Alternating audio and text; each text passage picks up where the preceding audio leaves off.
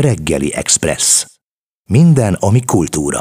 Klasszik Rádió 92.1 benne a nyitány, a nyitányban pedig a reggeli express, ahol a mai vendégem Dubócki Gergely karmester. Jó reggelt kívánok! Jó reggelt kívánok! Szervusz, köszöntöm a hallgatókat is. Október 10-én vasárnap a Budapest Sound Collective és a Szent Efrén férfikar közös koncertjére kerül sor Dukai 70 plusz 1 címmel. Az interjú előtt ugye megkérdeztem rögtön tőled, hogy ez a Dukai 70 plusz 1, ez azt jelenti, hogy tavaly lett volna a 70. kerekéforduló, és ugye miután nem lehetett megtartani a koncertet, ezért került hozzá a plusz 1. Igen, hát a pandémia miatt ugye halasztani kényszerültünk a hangverseny megtartását, de szerencsére most sportolni tudjuk, viszont jelezni akartuk, hogy ez tavaly lett volna esedékes, így kapta ezt a plusz egy adalékot a koncertnek a címe. A koncert tisztelgés Dukai Barnabás zeneszerzői és pedagógiai munkássága előtt. Milyen kapcsolatban álltok ti? Dukai Barnabásnak a zenéje különleges, de még különlegesebb számomra a zenéhez való hozzáállása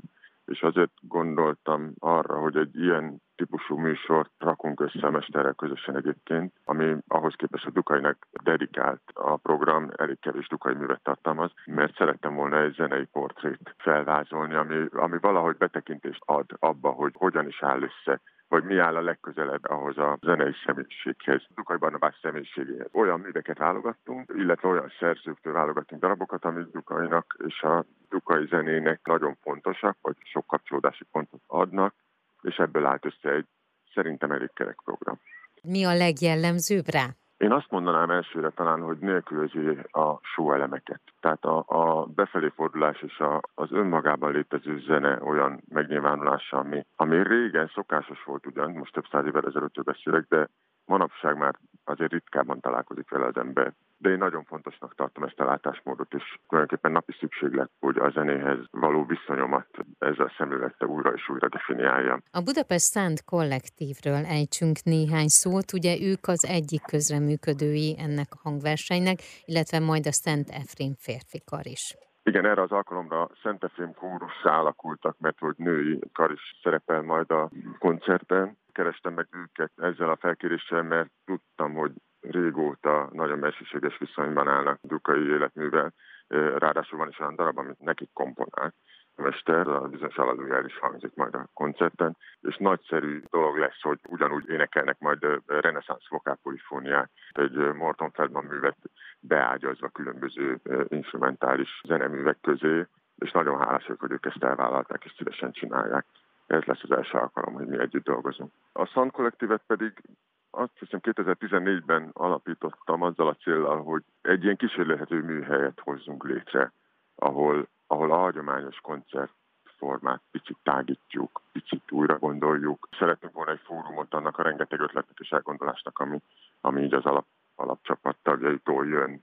Hát most már azért számos projektet tudhatunk magunk mögött, úgyhogy nagyon örülünk, hogy ez az állomás is elkövetkezett, hogy a Dukai programot meg tudjuk csinálni.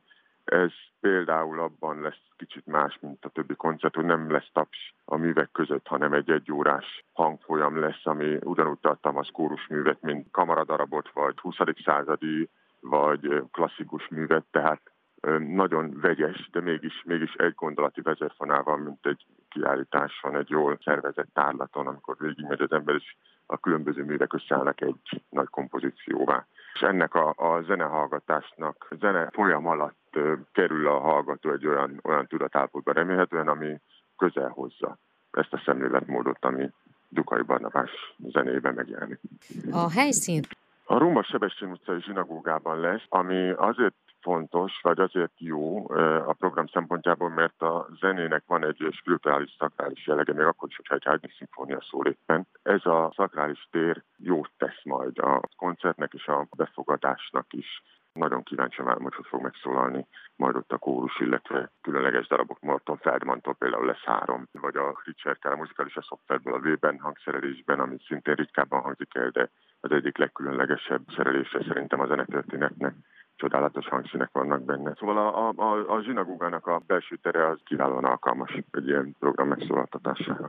Amikor elkezdtetek együtt dolgozni, vagy kitalálni Dukai Barnabásra, hogy hogy álljon össze az est, és mi hangozzon el ezen a hangversenyen, Mi volt a, az irányvonal? A kiinduló pont a hát több mint tíz éves ismerettségünk volt természetesen. Én úgy találkoztam Dukai Barnabás, hogy oda mentem hozzá a Zenakadémia, hogy már pedig egy reneszánsz vokápolifóniával akarok foglalkozni, és hogy beszélgessünk erről. És akkor elkezdtünk azt a bőven beszélgetni, angol reneszánsz szerző. És emiatt a, a hosszú ismerettség miatt már azért volt benyomás arról, neki mit lehetne fontosak, és akkor elkezdtem sorolni a szerzőket, ő is hozzátett valamit, elmondtam neki az egész alapötletet, szerencsére ez, ez neki is tetszett, és akkor kialakítottunk közösen egy olyan, olyan műsort, amiről én is úgy éreztem, hogy van egy éve, meg is azt hiszem úgy érzi, hogy, hogy azért ez, ez egy elég teljes, illetve amennyire lehet széles körű merítés az ő, ő zenei világának a különböző részeiből. Köszönöm. Köszönöm szépen. Addig is szeretettel látunk mindenkit a Dukai 70 plusz egy vasárnap esti koncertjén. Az elmúlt percekben Dubócki Gergely karmesterrel beszélgettem